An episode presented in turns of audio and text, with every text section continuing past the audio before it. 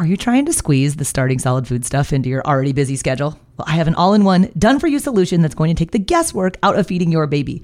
My online program is called Baby Led Weaning with Katie Ferraro. It contains all of my Baby Led Weaning training videos, the original 100 First Foods content library, plus a 100-day meal plan with recipes, like the exact sequence of which foods to feed in which order. So if you want to stop trying to piece all this feeding stuff together on your own, I would be honored if you would join me inside of the program. You can get signed up at babyledweaning.co/program.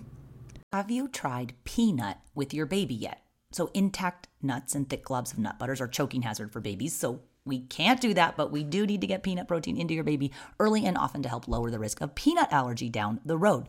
So my favorite way to do peanut for baby led weaning is using the Puffworks Baby Peanut Puffs. Now, these are not those little starchy puffs that earlier eaters can't pick up, the ones you see at the grocery store in the container that oftentimes contain added sugar, sodium, and refined grains. No, the Puffworks Baby Peanut Puffs have no added sugar. They're about the size of your adult pinky finger, which is the perfect length for baby led weaning. So I have students and parents always asking about like different puffs. I saw one today that a mom asked me about. It had 3 different allergens in it, which makes no sense because you can't observe for a reaction if your baby is trying 3 new allergenic foods at once. How do you know which of the ingredients is causing the reaction? The only potential allergenic ingredient in the Puffworks Baby Peanut Puffs is peanut.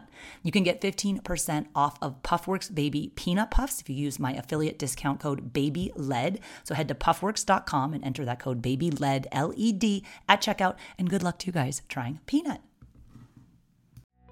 So OIT really is about the family taking proactive management of their child's or their own food allergy. OIT absolutely has to be done under the supervision of an experienced board-certified allergist. The last thing we want to do is give somebody a dose that's going to cause a reaction. Hey there, I'm Katie Ferraro, registered dietitian, college nutrition professor, and mom of 7 specializing in baby-led weaning. Here on the Baby Led Weaning Made Easy podcast, I help you strip out all of the noise and nonsense about feeding, leaving you with the confidence and knowledge you need to give your baby a safe start to solid foods using baby-led weaning.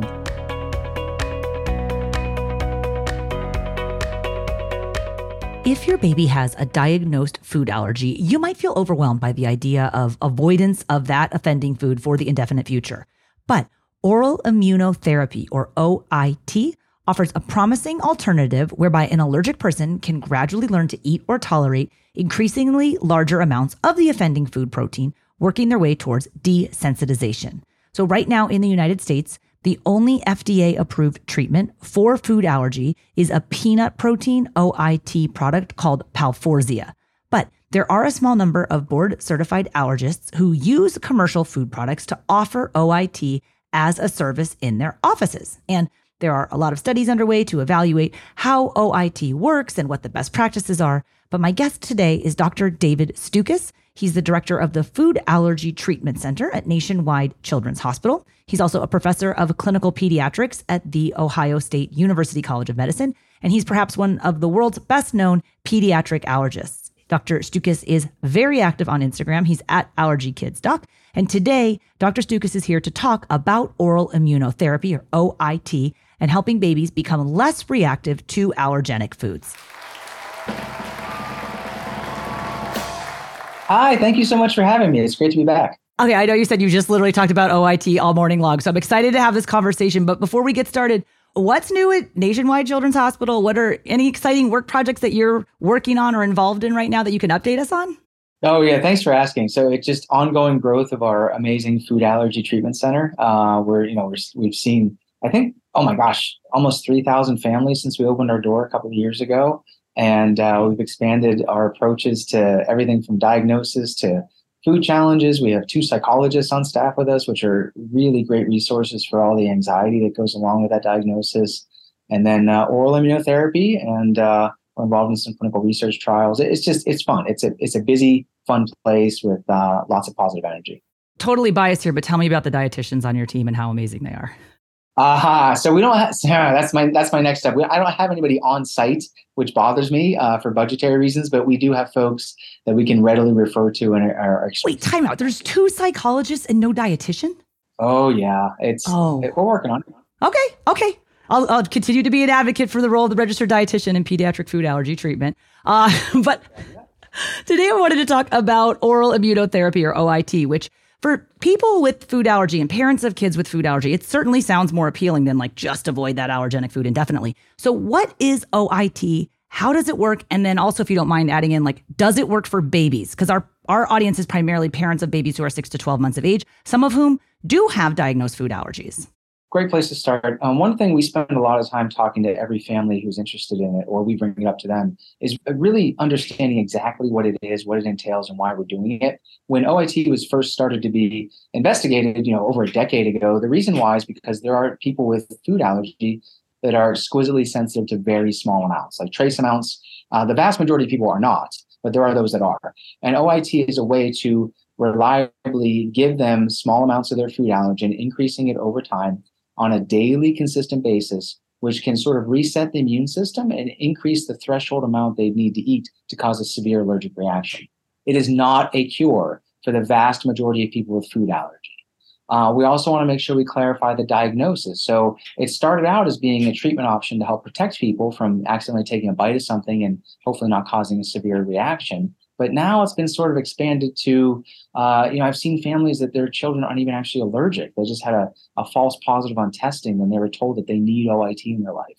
Nobody needs OIT from a medical standpoint, but it can provide a very proactive way to sort of manage food allergy and sort of provide that peace of mind. We can get into some of the details, but I just kind of want to start there of like just really understanding, why am I doing this? Is my child actually allergic in the first place before you even think about it? And I appreciate that history, because I think we did used to hear it historically. It was like, oh, this is a preventative measure, but now it seems to be kind of more curative. And like, I just like to get your vibe on it, because also I know things differ the way we do things in the United States with some other countries. Is OIT something that has been going on for a long time as a treatment modality or whatever it may be in Europe, but is new here? Are we kind of on the cutting edge here? How do we compare to the world with food allergy treatment with OIT stuff? It does vary based upon location. I think that, it's been used in private practice allergy offices in the United States for over a decade. We've learned a lot from the way they've been doing it. I think it's important to note that there's only one FDA-approved OIT product. That's for peanuts. It's not a medicine. There's nothing magical about it. It's just peanut flour that's measured out very carefully. But a lot of folks have been just using regular food to help desensitize. There are other approaches as well. So oral immunotherapy is eating it and swallowing it. There's drops under the tongue, so sublingual immunotherapy for foods, which are much more advanced in regards to other countries compared to the United States. We're starting to kind of catch up from a research standpoint and putting that into practice. But yeah, it's been around for a while, and we've learned a lot about it. I'm just curious about your thoughts. I know you've always been like very food first. I love interviewing you. We talk about the benefits of introducing the foods to babies, that they don't need to buy fancy, expensive supplement programs to get exposure to these food proteins. But I can see OIT gaining in popularity and going the direction of like drug companies being like, oh, let's medicalize all of these food proteins, when it's like, shouldn't we just be using the food? So what do you guys do in your clinic? Do you do food-based introductions, or are you doing some of these like titrated, smaller, non-food medical products? I know there's, I guess, 3 different ways to introduce the protein. What do you guys prefer, just from a practice standpoint, or just your, personal preference? Yeah, one thing I forgot to mention, and I think is the most important part of this whole conversation, is OIT absolutely has to be done under the supervision of an experienced board-certified allergist. There's a lot of math involved. The last thing we want to do is give somebody a dose that's going to cause a reaction. But so here, let's walk through sort of some of the details, I guess. So OIT really is about the family taking proactive management of their child's or their own food allergy. This involves daily ingestion of specific amounts of that food protein, which is gradually increased every couple of weeks until you reach a maintenance dose. Consistency is the key, because reactions can occur. So if you take somebody with a known food allergy and you give them the food they're allergic to, you could cause an allergic reaction. Now, we try to minimize that as much as possible by being consistent with the dosing, have a full stomach when you take it, no intense exercise for about 2 hours after the daily dose, because that can change the body's response to that food protein. And then really, good communication with the supervising allergist. And then those doses are titrated very carefully every couple of weeks. We often have them come into the office for the next dose to make sure they tolerate it, until you reach this predetermined maintenance dose. While you're receiving this daily treatment and up to the maintenance, what it does is it helps kind of desensitize the immune system. If you stop treatment, you go back to being allergic. So that's why it is not curative. But while you're on the treatment, some people can start to incorporate more of that food into their diet. But you can have inconsistent dosing. So a lot of teenagers kind of fight back, and they're tired of taking their dose every day, and non-adherence is a problem. For toddlers and younger children, sometimes it's more the taste aversion that we deal with. But it's very important for every family to really understand what this entails. And it's them, taking over management essentially on a daily basis. This isn't like you give a little bit here and a little bit there. It really is very measured out and very precise. And we just use food. So we use different food products, and we know dose equivalents for, we're talking like milligram doses of protein that we're giving. For instance, one peanut kernel contains roughly 300 milligrams of protein. There are some of our patients that we start at 1 milligram. For their dose. So, that small of a dose. Others, we start a little bit higher based upon their threshold and history and things like that. And then you have to measure it out. But real food seems to work out best, especially when you can mix it in the. You know who's really good at measuring milligrams of peanut protein are dietitians. So in the future, if you didn't want to do the math, that's kind of our thing. But I love the idea of you guys using real food. And I do appreciate that about you and your work, that you really do prioritize food first. Curious if families graduate to being able to do OIT at home, or is this something you always have to do in a medical facility? Like, when's it over? Yeah, well, essentially never. So we're still learning, what does this mean? But when families start OIT, they have to be prepared. This is years-long therapy. It's not like you reach 12 months and you're done. This is consistent dosing. Now, I think we're going to learn over time that we can probably alter the dosing to, every other day, once every few days, or things like that. And it's probably bridging the gap until we actually get better therapies that don't carry the risk of causing a reaction with every dose, and you can still offer that protection. But I want people to be prepared for, if we're doing this, we're committing to, let's do this for years and years and years, at least until the next good thing comes along. And I think there's some promising research in that realm as well. Hey, we're going to take a quick break, but I'll be right back.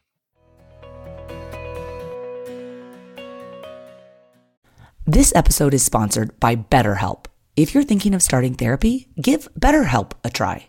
It's entirely online and designed to be convenient, flexible, and works with your lifestyle as a parent or caregiver. BetterHelp connects you with a licensed therapist who can take you on the journey of self-discovery from wherever you are. And getting to know yourself can be a lifelong process, especially because we're always growing and changing. And I think this is particularly true for parents, because I know firsthand how you can feel torn between your old baby-free, carefree self and this new, very challenging role of parenting a small person. Therapy is all about deepening your self-awareness and understanding, as well as talking through, things that can help you know what you want or why you react the way you do. Discover your potential with BetterHelp. Visit BetterHelp.com/weaning today to get 10% off your first month. That's BetterHelp, HELP.com/weaning, and get 10% off your first month today. And you mentioned that the FDA approval for peanut only are you guys in your clinic, do you do OIT with foods for shellfish, or is it just certain food allergies, or all of the big 9 allergenic foods can be treated with OIT? Yeah, we're happy to offer it for any food, but in general, it tends to come down to peanuts, tree nuts, and sesame. And, we're hesitant to offer milk and egg oral immunotherapy to very young children because the majority of them outgrow it on their own. And the last thing I want to do is, start somebody on this path where they think they need this treatment every day for years and years, when it may just go away in a year or two. So that's much less likely. There certainly is a role for it for older children who have persistent milk and egg allergy. But yeah, it tends to focus more on peanuts, tree nuts, and sesame, because sesame now especially is much harder to avoid, because when they changed the labeling laws in the United States in January, more companies actually started adding sesame intentionally to their products as a workaround. They said, well, we can't guarantee our facility is clean, so we're just going to add it in. So now, these baked goods that previously didn't have sesame now contain sesame flour, which is really problematic for somebody who was eating them before without any issues. So a lot of families who have children with sesame allergy, that's what we're doing. And we're trying to desensitize with the goal of let's get to the point where they can eat these things and not have a reaction. So you mentioned there's the food-based introduction, that there's the sublingual. Is there a patch as well? And do you guys do any of that, or how does that work? Well, that one's not available yet. So yes, the peanut patch or epicutaneous immunotherapy involves, microgram dosing on the skin, and you leave it on the skin every day. And over time, it desensitizes the immune system to also increase that threshold amount that you need to cause a reaction. The data look great. When the company went to the FDA, oh my gosh, almost 2 years ago, I think, the FDA said we want the sticky part of the patch to be stickier. So we're actually going to be one of the sites that's going to be involved in the trial to demonstrate that it stays on the back as long as Chief Stickiness Officer, I love it. Yeah, we're a stickiness officer. So, but yeah, the data look really good. The side effects are much less compared to ingestion of it. And it's interesting. So when you eat it and swallow it, it increases the risk of causing an allergic reaction, including anaphylaxis. So families need to know, like, you're not getting rid of your epinephrine. This isn't something you can just kind of do as you see fit. It's, you need to monitor and be careful with that. Whereas sublingual immunotherapy has less risk for those types of severe side effects. And then with the patch on the skin, that risk goes down even more. It's going to be a nice option whenever it's available. One of the things that kind of inspired me to reach out to you and say, can we talk about this on the podcast, was because I was interviewing another mom for a different type of episode. She works in mental health, and we're talking about anxiety management for parents starting solid foods. She just mentioned as an aside, and she's Canadian, she had recently done OIT for peanut allergy with her child. And, you know, we always kind of compare and despair when you look at the Canadian health system, like, you know, they're 15-month long maternity leaves. And like, I mean, I just thought I was like so jealous of Canadians and what they have access to in some regards, but she said it was not something that was covered by their health insurance program. She had to pay out of pocket. So for American families, is OIT covered or is it expensive? How does that work? Yes and no. Some practices have different, ways that they go about it. I work in an academic setting, so we absorb a lot of cost associated with these, but typically the cost entails just buying the food. And we do have, special types of flowers and things like that that have specifics that make it easier to put into a solution for starting at very low doses. Sometimes we need to have scales because we're measuring out very precise amounts on the milligram range. And that's kind of it. Otherwise, what gets billed to insurance is when you come into the office for the updosing visits every couple of weeks. But most of those are really just, they should be covered by insurance, and there's special codes that we can use that are accepted by that. So that all should be figured out for the most part, at least in the United States. Can I ask you about the terms desensitization versus tolerance? What's the difference between those terms? And are you aiming for one or the other with OIT? You mentioned this is kind of an ongoing thing, so it might be a question you can't answer. I'm not sure. Oh, no. That's a great question. And we absolutely should talk about that. So the terminology matters. And I actually, you bring in a flashback. Oh my gosh, this is pre-pandemic. I was asked to give a talk on this at a national meeting. I spent 30 minutes just talking about terminology. And it took me a while to get used to it because these are concepts we weren't quite used to discussing. Okay, so desensitization. We can pretty much desensitize anybody to anything. So if you have a true antibiotic allergy and you're in the hospital and you need that antibiotic to treat your infection, we can desensitize you. We give you really small amounts. We build it up, over time until you can tolerate it. A desensitization means as long as you're receiving that allergen on a consistent basis, you will not have an allergic reaction to it. Once you stop that treatment, you revert back to being allergic. So it is not curative. So with OIT, while you're receiving that daily dose on a consistent basis for years and years and years, you're desensitized, which means that you often can't freely eat it. Some people can, but it should protect you from having reactions to swollen eyes. Now, tolerance is you're just not allergic to it. So it means you can get exposed whenever you want, however much you want. It doesn't matter.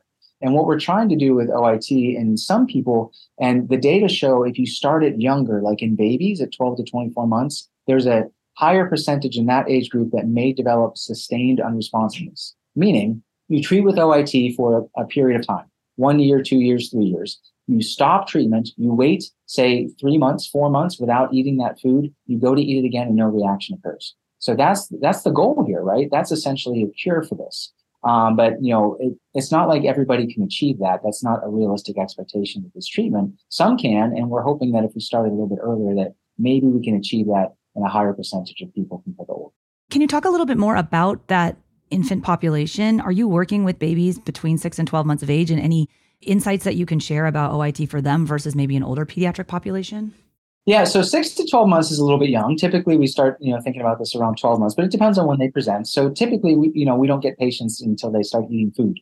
So food allergy reactions can occur in infants. There's a misconception that infants have more severe reactions the first time, and that's actually false. It's the opposite. Most of the time, babies, when they have a food allergy reaction, they get some hives and then they throw up one time. But it's very unusual for like their airway to swell or have difficulty breathing or severe anaphylaxis. It certainly can occur, but that's not the expectation.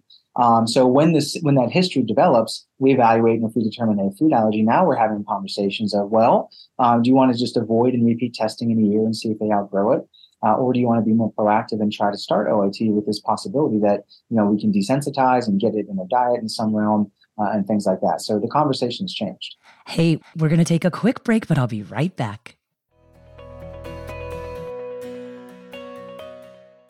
My phone is bursting at the seams with photos of our kids. And over the years, I've tried all sorts of different ways to store and share them with family members. So for a while, I would just text out pictures to the grandparents. And then we tried a shared photo album. But some people were using Google Photos and others preferred Facebook Messenger for pictures. And the more kids we had, the messier it got. Then I stumbled across the Family Album app. The Family Album app was created to give parents a secure and easy way to share photos and videos with loved ones. It's a totally secure, personal haven for your family's memories. I love that there's no third-party ads, no unwanted eyes, and it's totally free. No more scrolling through endless feeds or searching folders to find the picture of the kid that you need right now. Another cool feature about the Family Album app is you can order 8 free photo prints every month to be delivered to your home. Which, if you think about how quickly your baby is changing, it's really nice to have some tangible pictures to hold onto or share to document the last month of your baby's life. If you're looking to level up your photo sharing and organization game with a secure, one-stop, easy-to-use photo organization app, head over to the App Store, search Family Album, download the Family Album app, and start creating a legacy of love, one photo at a time.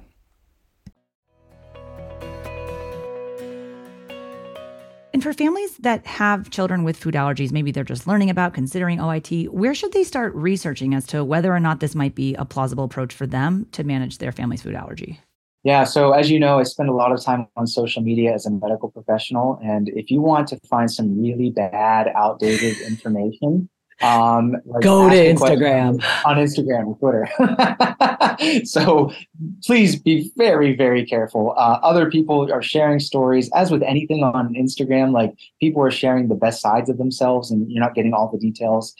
So I always recommend starting with one's own personal doctor or allergist, or go to a vetted professional or advocacy organization. So we have the American Academy and American College of Allergy, Asthma and Immunology. There's wonderful patient advocacy organizations out there, Kids with Food Allergies, Allergy and Asthma Foundation of America, among others. So I recommend starting there because they have medical and scientific councils and advisory boards that vet the information before they even post on their website.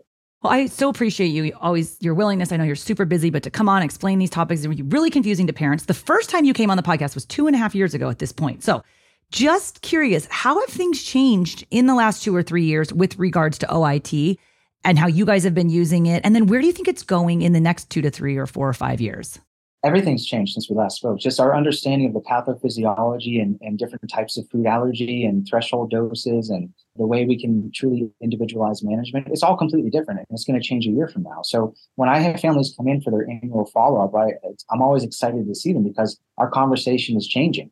We're going to have a device soon where you can spray epinephrine in the nose and not have to use the auto injector. That's going to be available in the next year, hopefully. There's another company looking at strips under the tongue for epinephrine for treatment of anaphylaxis. And then with OIT, it's just more and more places are using it. But I think as it expands, that's where we really have to be cautious about why are we doing it? Are we choosing the optimal patient? Are we putting somebody on OIT that isn't allergic in the first place so that's going to outgrow their allergy in another year? And that's where I see the danger of it. Now, some families may not care and they just say, I don't care as long as I'm treating them and I don't have to worry about it. And that's fine. But that's where shared decision making comes into play. And I think that's a really important part of it. Thank you so much for talking about OIT and kind of introducing us to this topic. If our audience wants to learn more about the work that you do at OIT in general, where do you suggest that they start researching? We have a great website, so you can just look at Nationwide Children's Hospital and you can try, Food Allergy Treatment Center. And then if anybody's interested, you can find me mostly on Instagram these days, not on that place formerly known as Twitter, but I'm at allergykidsdoc. Well, thank you so much, Dr. Stukus. Thank you. Well, I hope you guys enjoyed that interview with Dr. Stukus. I always appreciate the opportunity to chat with him and pick his brain. He does not mince words. I love that he cuts right to the chase, tells you about the science. He's got a mix of research and that practitioner expertise sprinkled in. I'm going to share more of Dr. Stukus's resources on the show notes for this episode, which you can find at blwpodcast.com/366. A special thank you to our partners at Airwave Media. If you guys like podcasts that feature food and science and using your brain, then Airwave Media has some great podcasts for you to listen to. We are online at blwpodcast.com. And thank you so much for listening. I'll see you next time.